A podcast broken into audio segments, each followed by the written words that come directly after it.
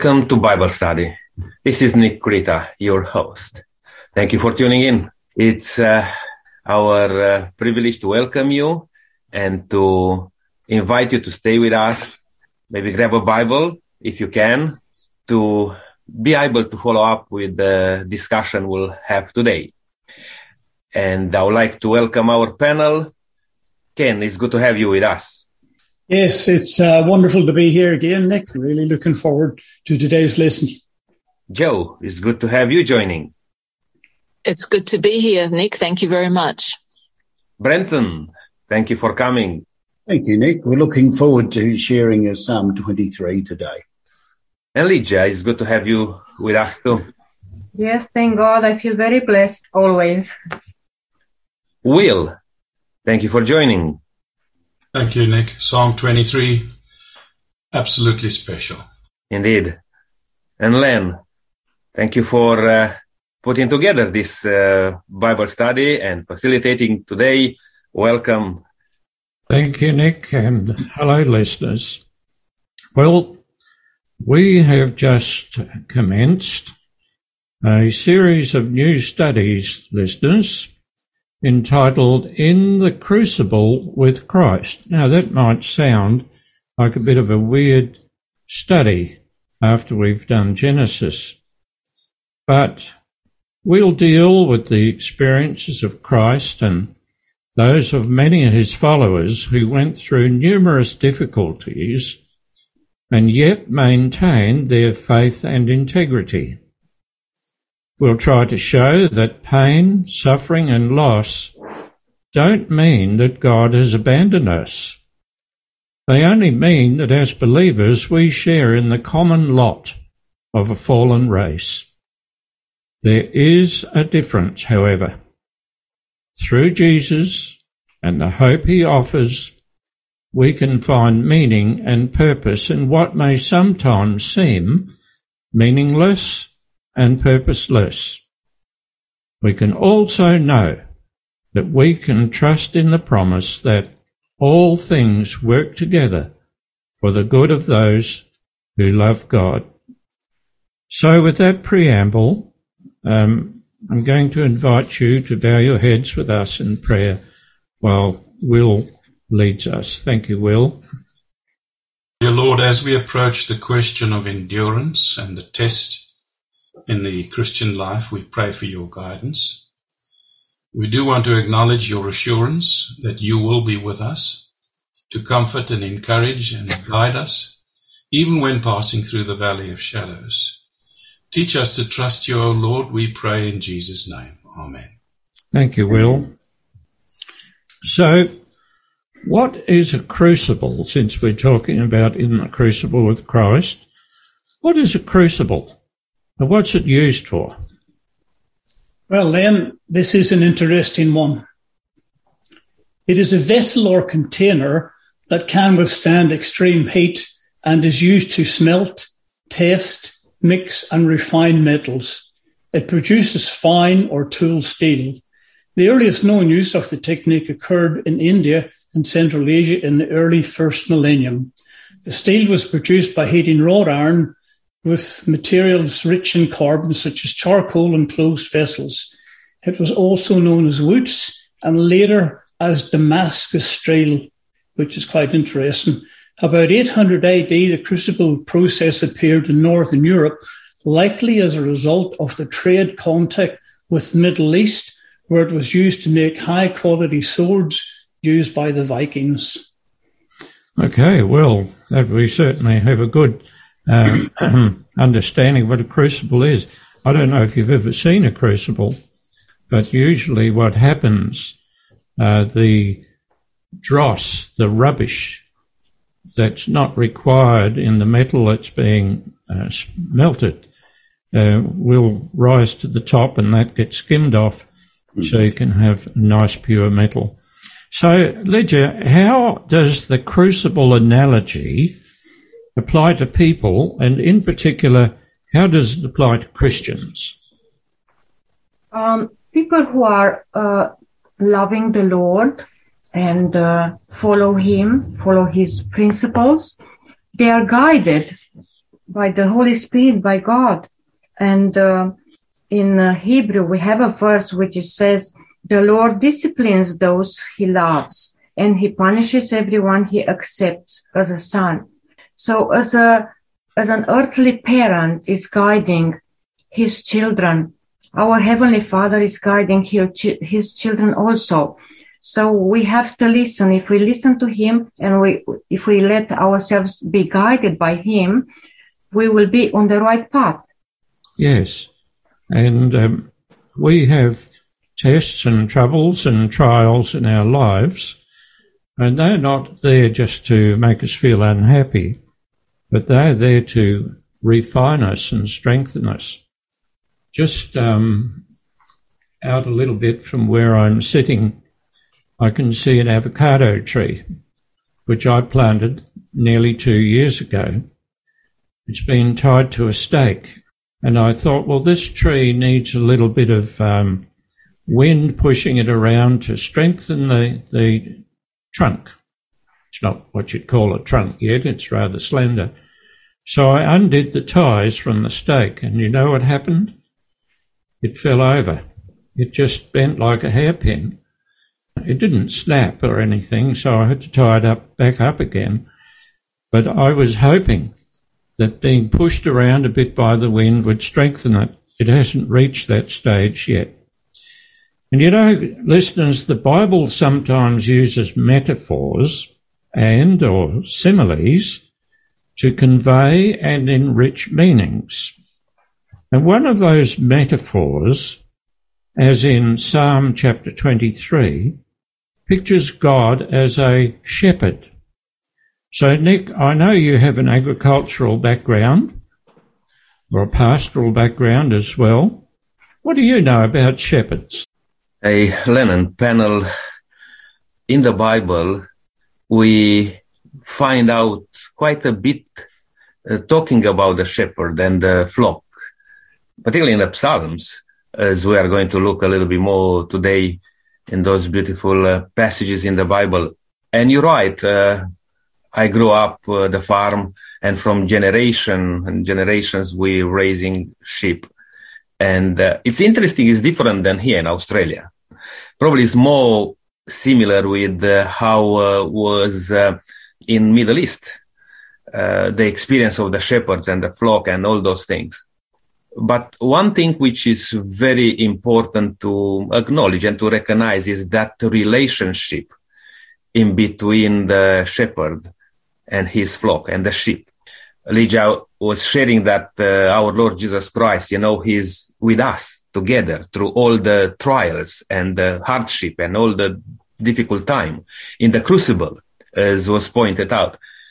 That's exactly the role of the shepherd is not just to raise the sheep and to explode the flock, let's say to get the milk, get the meat and all those things now it's a relationship because they spend time together in the wilderness and they are shepherd and sheep. They are exposed to difficulties and to the wild uh, life.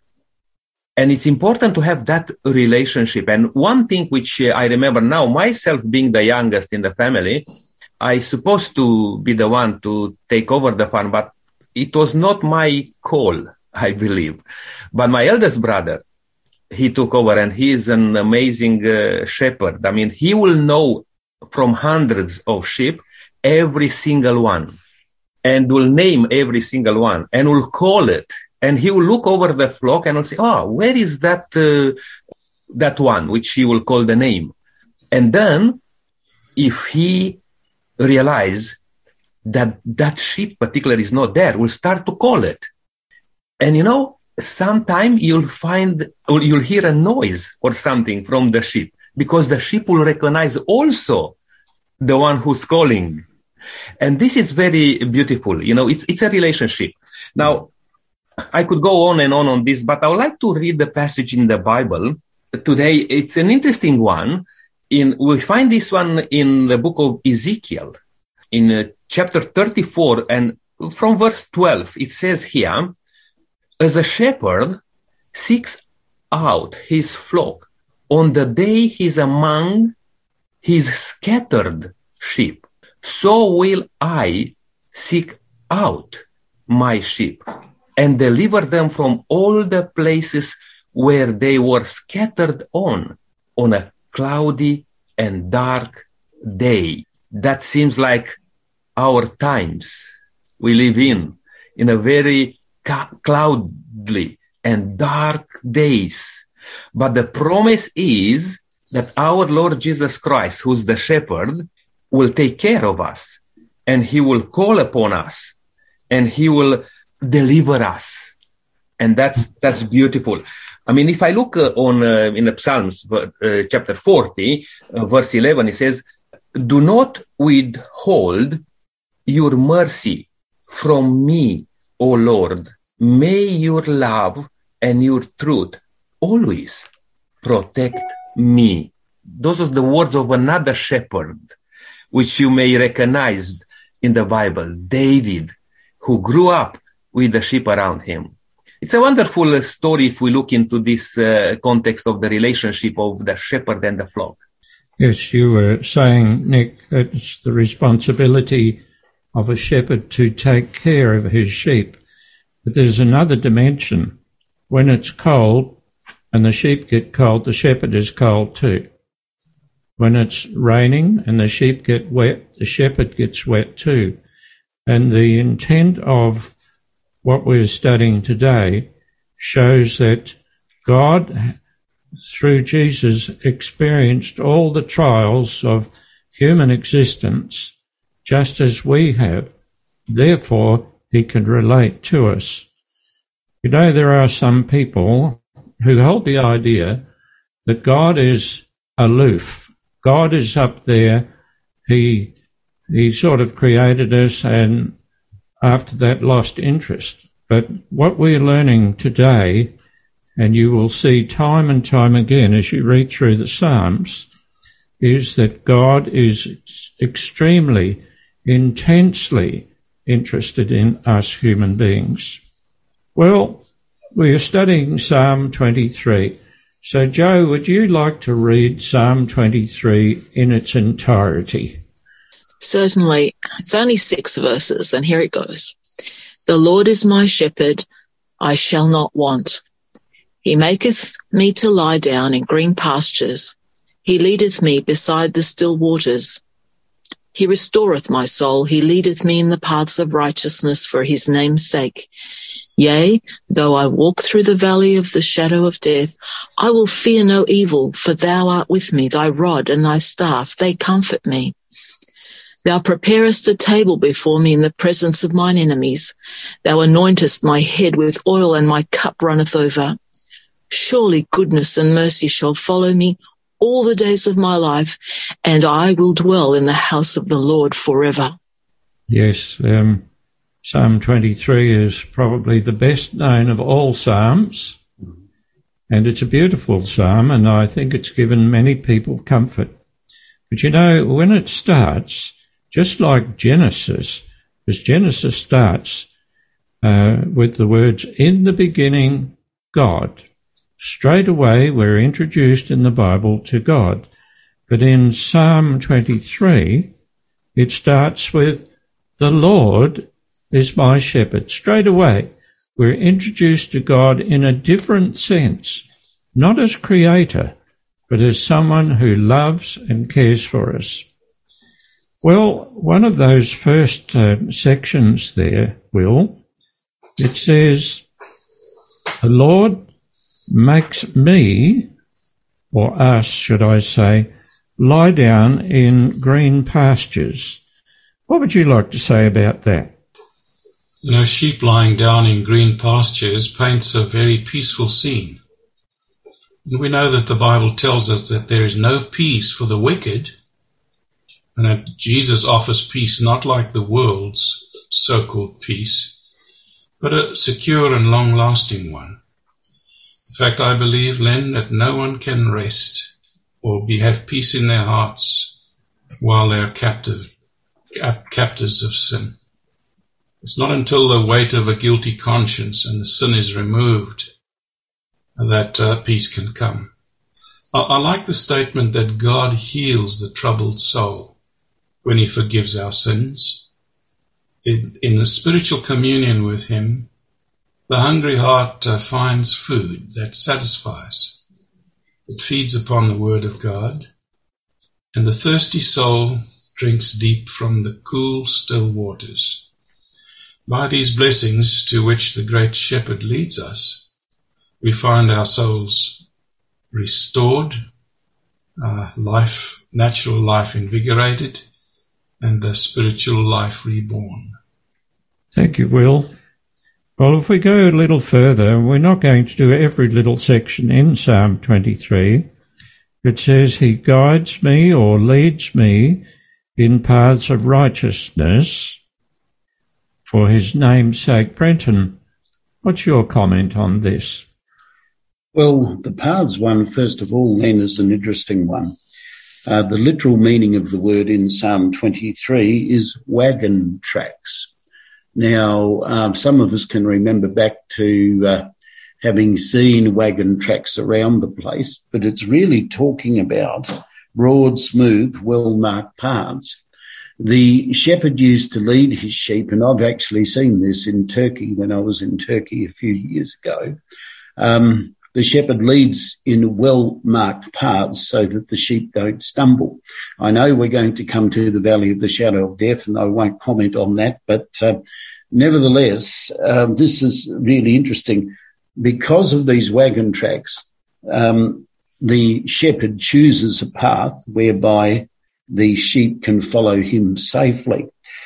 The way it's presented, what um, Will said is actually very important the peace that comes is uh, comes as a result of lying down in green pastures.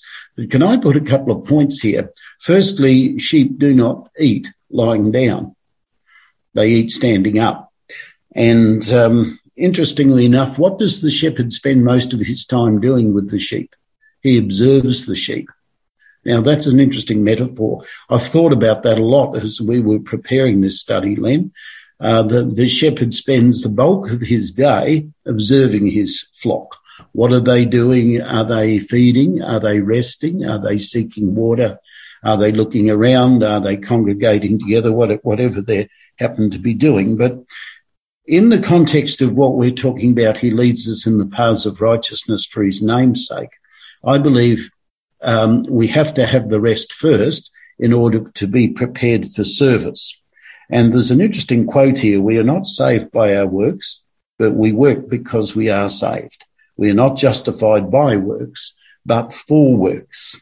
And Paul talks about this, for we are his workmanship, created in Christ Jesus unto good works, which God hath before ordained that we should walk in them. Um, this is this is a very very interesting um, section. I believe that in using the um, shepherd's psalm in this sense. Uh, the works that we do are works that indicate that we are saved. And what I find interesting about this is the last bit, for his name's sake. As I looked at that, I came up with a number of different reasons for that. Paul talks in Acts 20 verse 28 to the elders at Ephesus. He said, you will be made overseers of the flock. You are responsible for them. Christ is responsible for every single one of his sheep. Nick touched upon the point that he knows them by name, and that is very true. However, beyond that, he, he gave his life for the sheep. And when you read um, John chapter 10, you get so many different metaphors that sort of fit in with this week's study. But one of them that touched me was the point that Jesus made when he was praying to his father, he said, Father, I have lost none of those that you have given me. I think that's very, very encouraging for us today, Lee. Yes, Nick. Just as uh, Brenton was uh, mentioning those things, again, it came into my mind, you know, the experience we had with uh, leading, you know, the sheep into the green pastures. And this is the thing.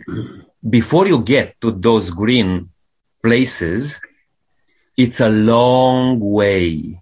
With a lots of uh, trouble and sometimes we are not able to feed the sheep for days maybe very little. Here and there we find a little bit of uh, of green or something like that to give them until we reach the green pastures.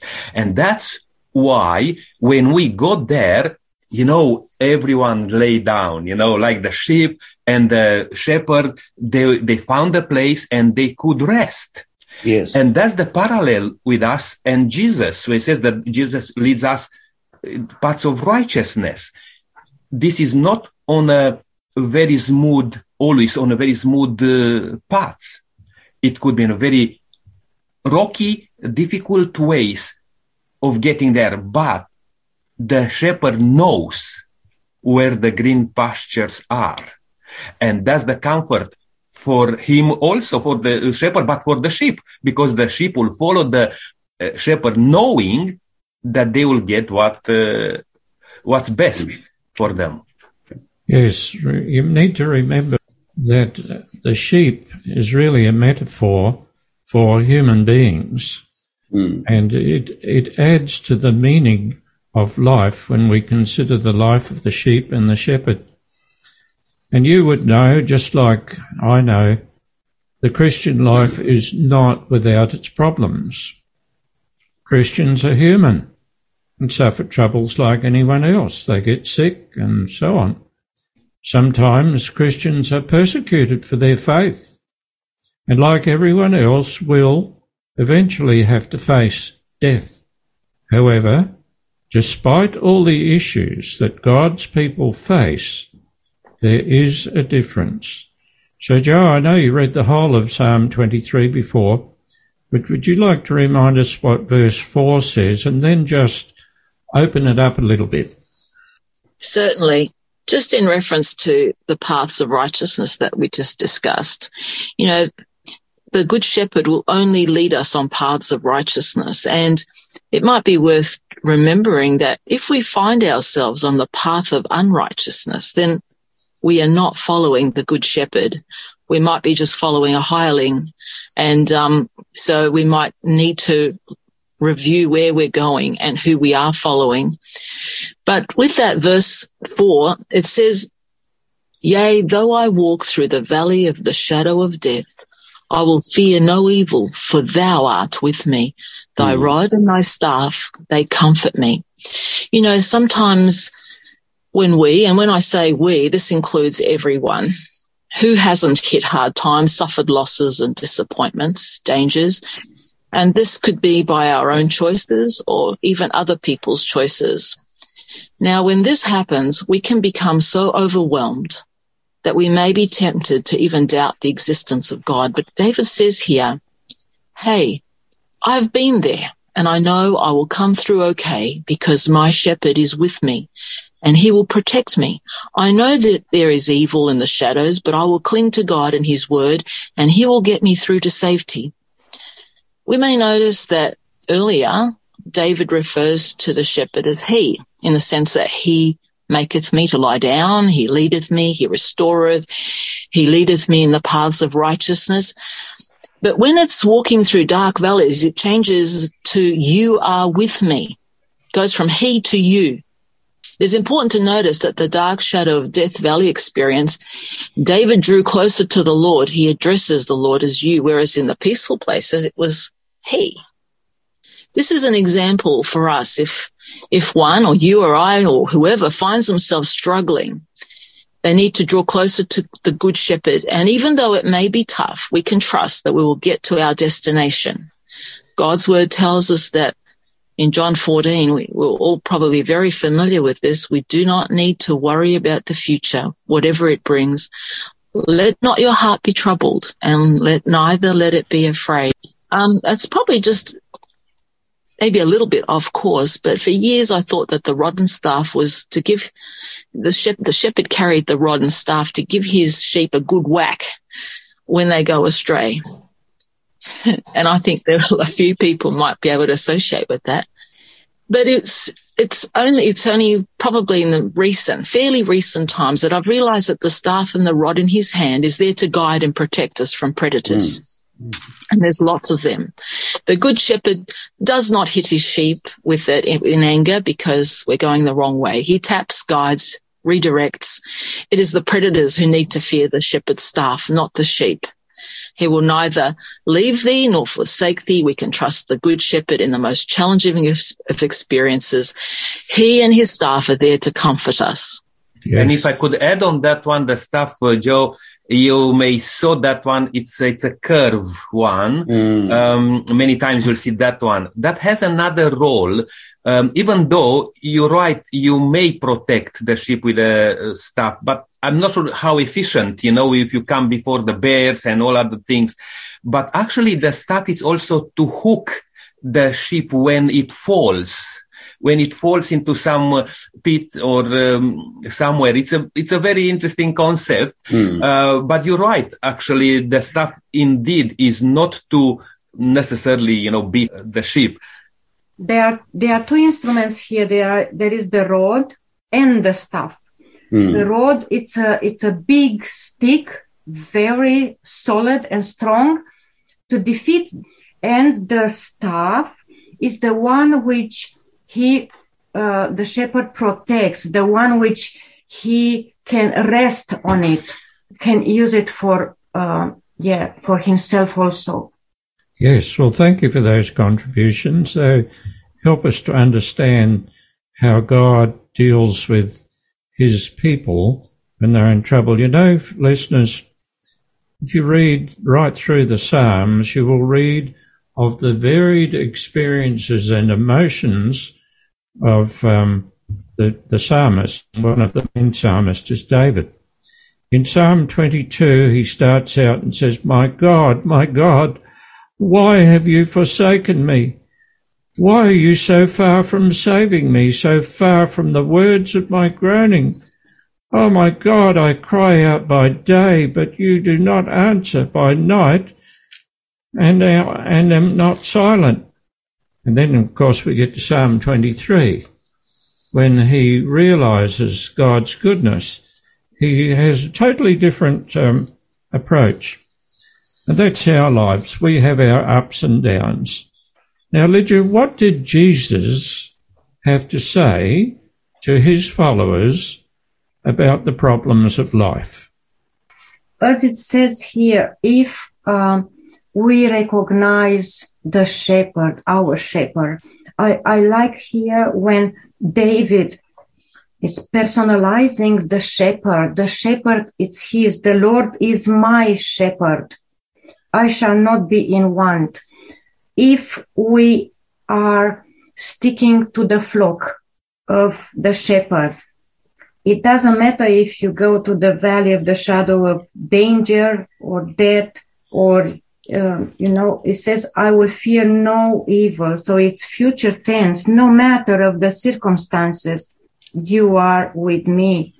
And uh, in uh, Matthew, we have quite few uh, examples.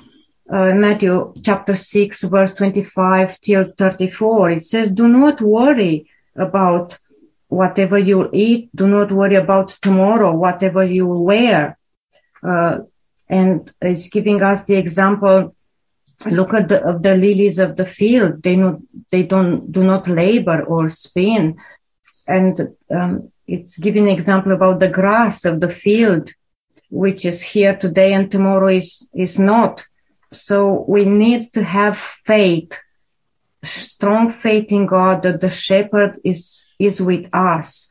And um, it says here seek first his kingdom and his righteousness, and all these things will be given to you as well.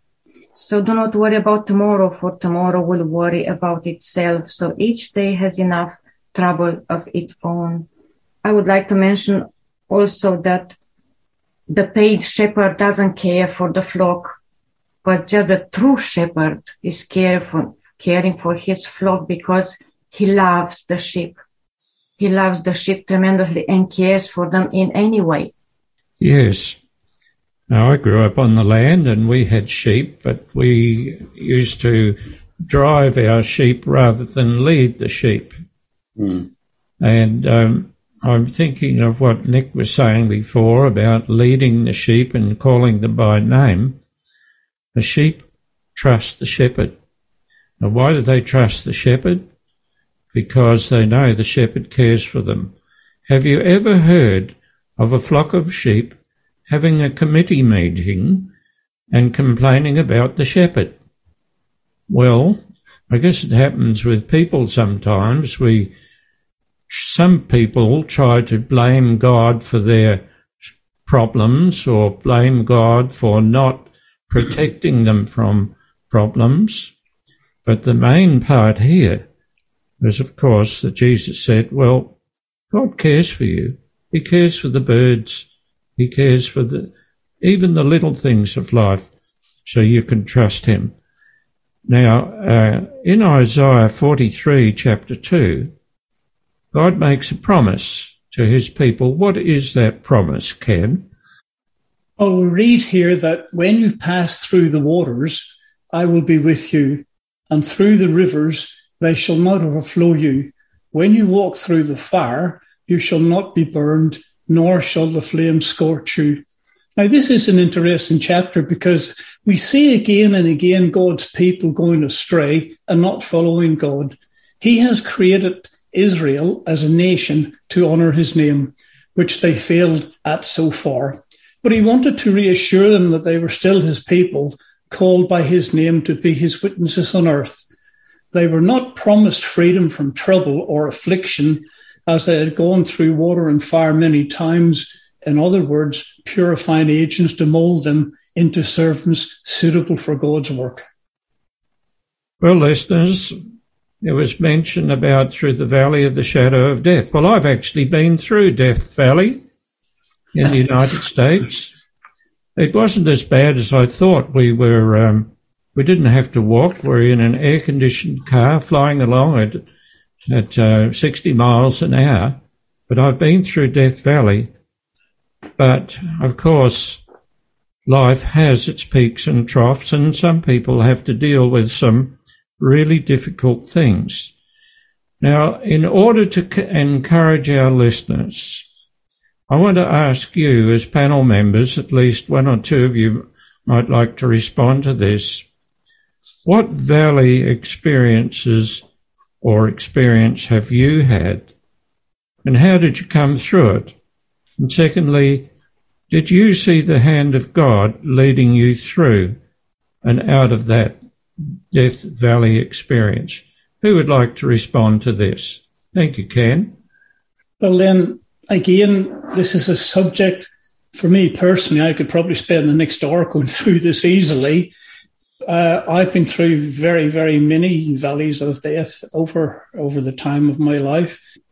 But the most amazing thing to me is this during these difficult times where I've been in incredibly serious accidents and uh, was very close to death, at this particular time, I didn't know God. And it was only actually many years later when I became a Christian that I realized that during these really difficult times, God was looking after me because, as I say, you've heard of the is it the, the cat of nine tails or whatever the saying is about you have so many lives. Well, I look back and I'm always amazed that I'm actually here today. But I absolutely know without any doubt that during these uh, uh, really uh, unfortunate times that I had, that God was with me and looking after me. Yes. Yes, Lydia. Yes, I can say like can I could have, I could take a few hours to talk about my shepherd leading my life in an amazing way through the good and bad. Okay. And Brenton? Uh, basically, I would say this, Len. As a minister, I work with people all the time. And sometimes it seems when you're studying the Word of God with people and encourage, doing your best to encourage them to give their lives to Him, sometimes it almost seems as though um, all the effort, all the prayer, all the all the um, shall we say emotional investment that you're putting in um, doesn't appear to be breaking through uh, in the way that you would like to see it.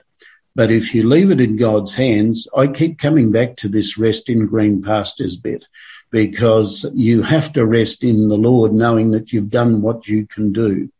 But those experiences can have two effects on them. They um, they can make you feel depressed sometimes, but then when you see God leading in the in ways that you have never imagined, Len, it's the most exciting thing to see God's hand working in ways when you think that someone that you're trying to help to know Jesus and doesn't seem to be responding, all of a sudden they respond and you say to yourself, where did that come from? I never saw that coming.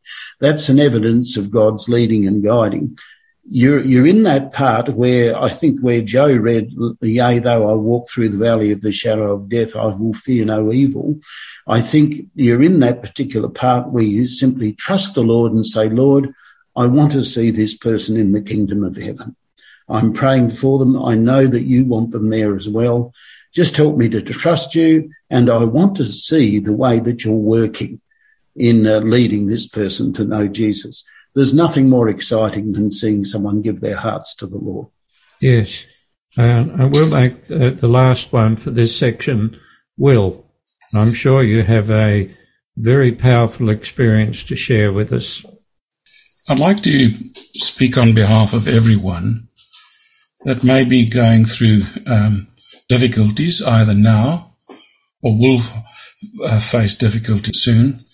We must know that everyone faces these uh, testing times in their lives. And in desperation, we call out to God. I want everyone to know that you can take courage. Heaven does not allow us to be crushed in abandonment. No. Peace uh, can take the place of anger, envy, and strife and joy can take the place of sadness.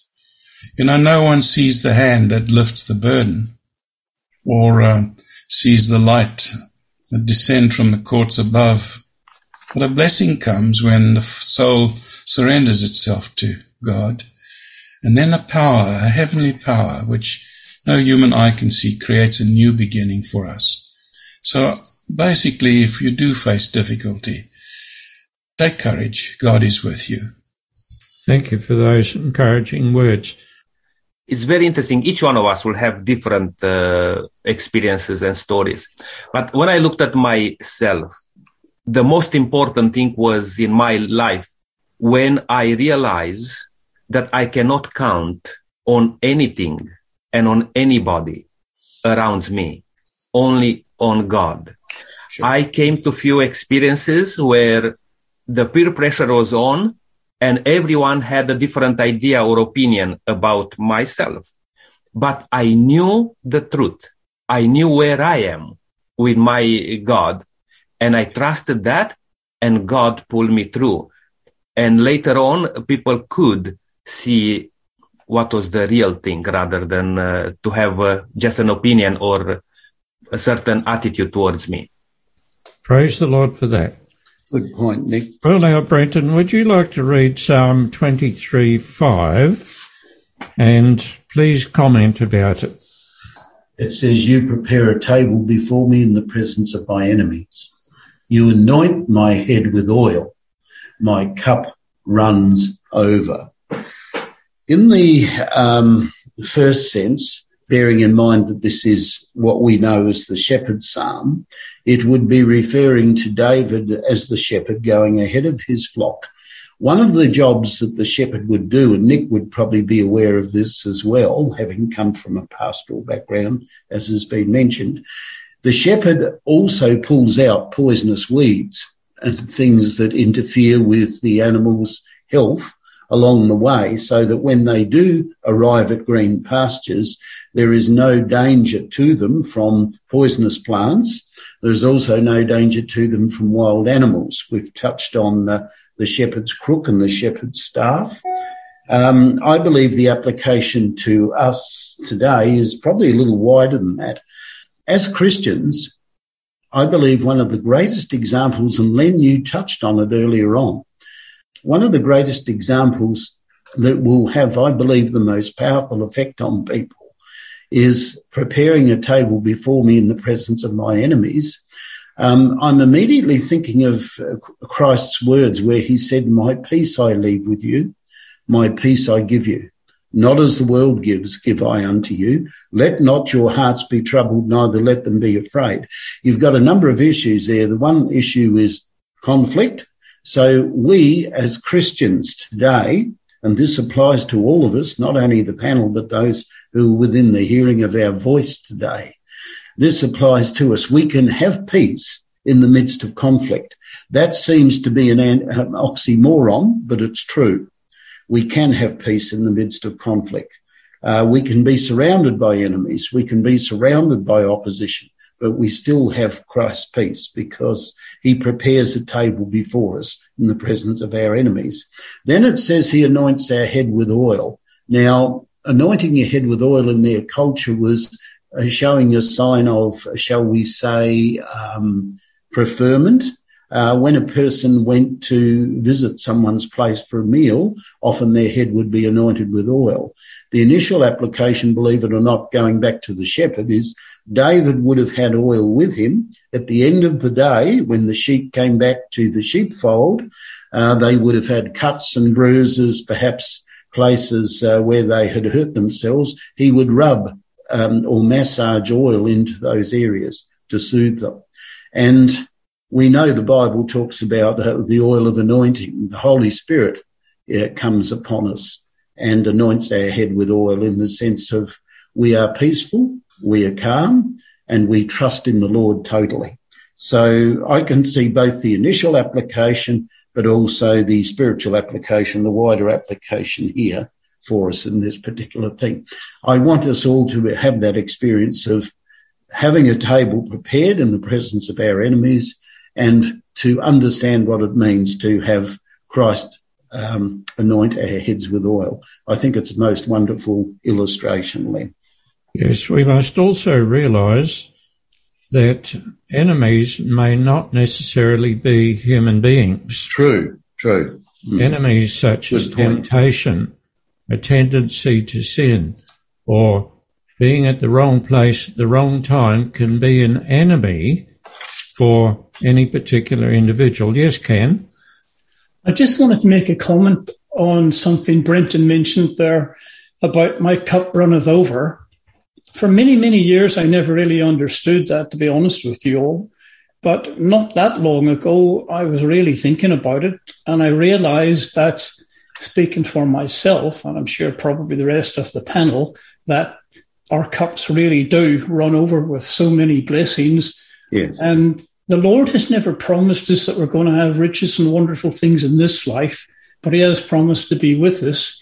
And I think when you look around the world today, it's complete chaos and a mess. And yet for us, we are so blessed. And one of the things that we are discussing before we went on air this morning, Len, you were talking about the peace that we have. And this is something else that overflows in our cup. It runs yes. over because we have this peace and we're not concerned uh, for ourselves with what's going on in the world because we have the peace of Jesus within us. Yes, and that's a very important point, and it's very yes. real. I think it might be worth mentioning that this part, this peace that pass, passes understanding and it's the cup that overflows is available to everyone. Absolutely mm. everyone. It's not just for a select few who are probably good enough, but it's available to everyone who comes to the good shepherd and, and, uh, and says, I am, I want to be your sheep. I want to follow you. And, um, yeah, God is waiting there. He's, he's available to anyone and everyone. And um, it's just a matter of coming to him because he's waiting for us, all of us. Yes, Brenton. Len, it's interesting that Joe should mention that because I was talking to someone in Queensland this week, uh, one of our, our um, members from Naracoorte, and they were telling me about a story about the mayor of a local town in Queensland, somewhere, somewhere in the region of the Kingaroy.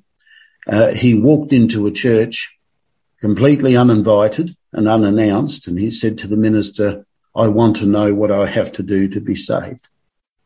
I thought that was, that was powerful because that is happening. Yes. And uh, this is all part of our cup overflows.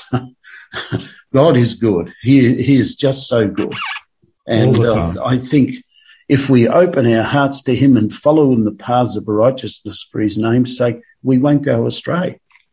Yes.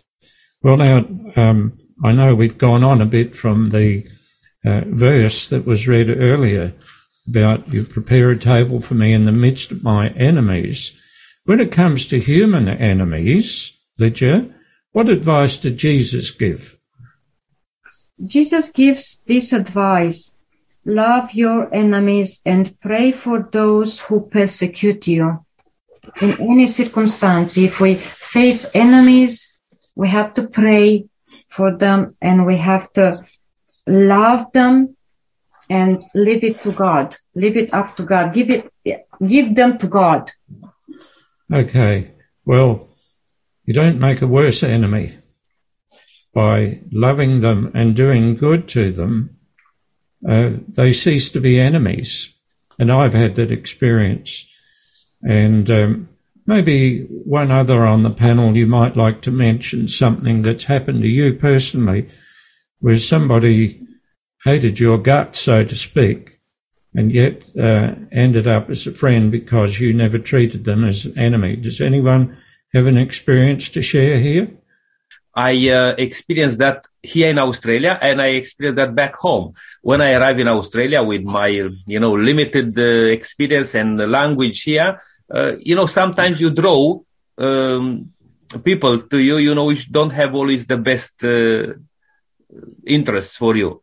And I remember one person which uh, really started to treat me uh, like um, an outsider.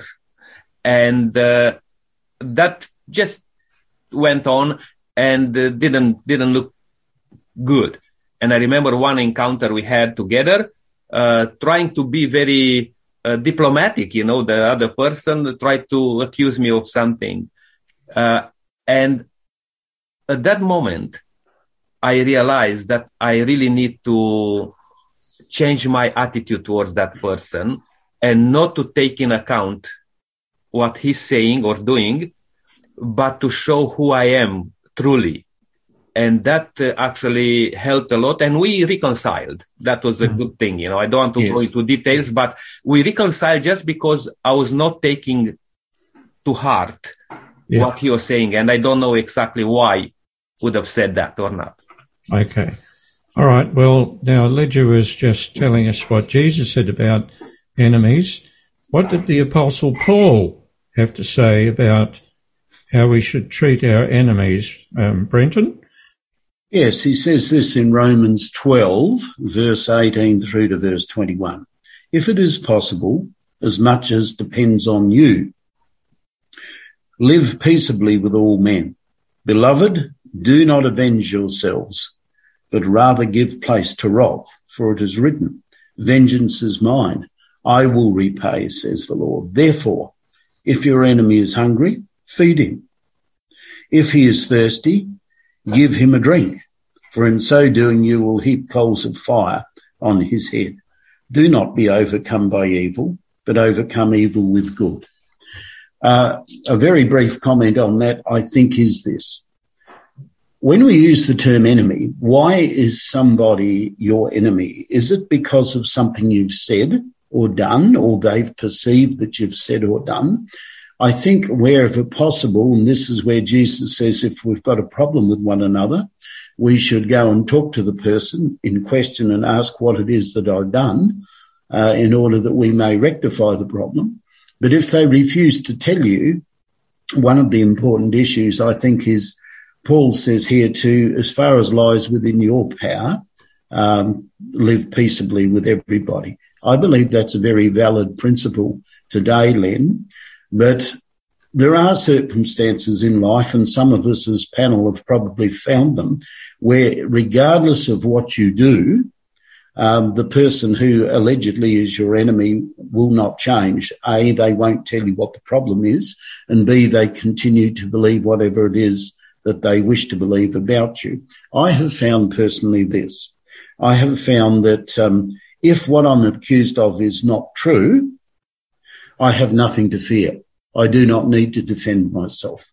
And I could give you enough examples to keep us going for the next couple of sessions. But I have found that I do not need to defend myself. I remember a situation years ago where people believed that I was wrong. A couple of years later, when they found out that wasn't the case, they said, why didn't you tell us? I said, because you wouldn't have believed me if you had have told me, told you. You had to find out for yourself. So we don't need to defend ourselves, but we do need to treat them in a Christ-like manner. And even that, even though Paul says here it heaps burning coals of fire on their head, not in every case is it successful. Uh, sometimes it does make enemies into friends, but sometimes it still doesn't change their attitude. But Jesus says, leave the outcome of that with me. Yes. Yes, that's important. By the way, this coals of fire business doesn't mean uh, uh, to make things worse. There is special meaning. We don't have that these days, but it means to actually do good. Ken, what did the Lord say to Jacob, who had his enemies, in his time of stress? Well, I'm just looking here at Isaiah 43 and verse 1, and the Lord said, But now, thus says the Lord, who created you, O Jacob, and he who formed you, O Israel, fear not, for I have redeemed you. I have called you by your name. You are mine. Yes, here's God's promise. I know who you are. Don't worry. I even know your name. Yes. I'll look after you. Mm. Well, in Psalm 23 6, the last verse in that psalm, it talks about surely goodness and mercy or goodness and love will follow God's people all the days of their lives. Bill, would you like to make a short comment on this? Yes, the picture of Jesus leading his sheep as the good shepherd is a very comforting one. Um, they know his voice, but notice that he is in front. While he leads, there is the double comfort of knowing that there is something behind as well following the sheep from behind as they move where the shepherd is going. So my assurance here is that uh, of other securities appointed by the shepherd, mercy and goodness following all the days of our life. So in real life, wolves and other predators would try to snatch the stragglers. Lagging behind can be dangerous, even in the Christian life. And we need mercy and loving kindness to help keep up, help us keep up with or close to the Savior. So mercy and goodness have a good track record in the scriptures, Len, and they become vital in our walk with the Lord. Yes. So Jesus is in front, but following us is goodness and mercy. And the very last statement says, and I will dwell in the house of the Lord forever. What does that mean, Joe? Well, it means that there is a purpose in the shepherd's leading. There is a destination. The shepherd doesn't take us out around randomly. Um, we have been through pleasant meadows and rippling streams and refreshing breezes and sunlight, but life also has shadows. Sometimes we have sorrow and tears, but if we continue following the shepherd, he will bring us out safely and we will truly dwell in the house of the Lord forever. Jesus came to rescue and to save all. And I believe to dwell in the house of the Lord forever as his sons and daughters means eternal life. In Revelation 7, just quickly, it says, For the Lamb in the midst of the throne will be their shepherd, and he will guide them to springs of living water, and God will wipe away every tear from their eyes. Isn't that comforting? Yes. Well, listeners, I hope what we've been sharing today has been of help to you because I know some of you have suffered loss and maybe health issues and family issues. And it might be good for you to read Psalm 23 just by yourself. It's the most well known and the best loved of all the Psalms.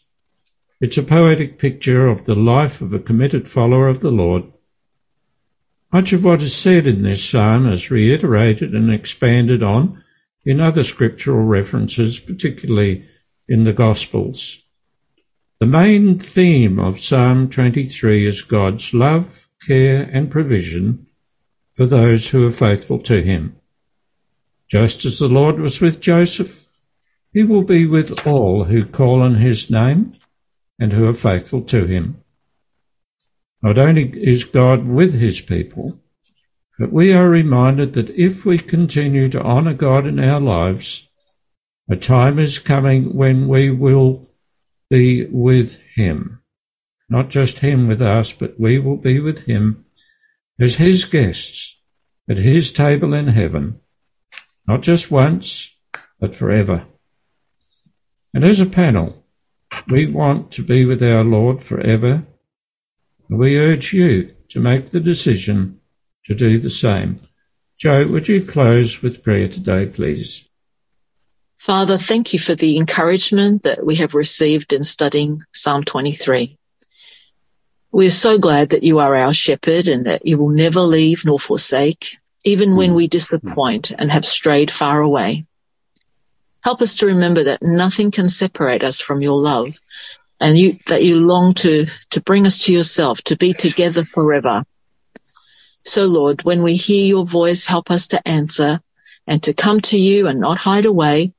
Life is not always easy, but we know that we can trust you. So be with each person here and listening in and be our shepherd always, for we want to dwell in your house forever. Mm. Your name. Amen. Amen. Amen. Well, thank you everyone for your participation today.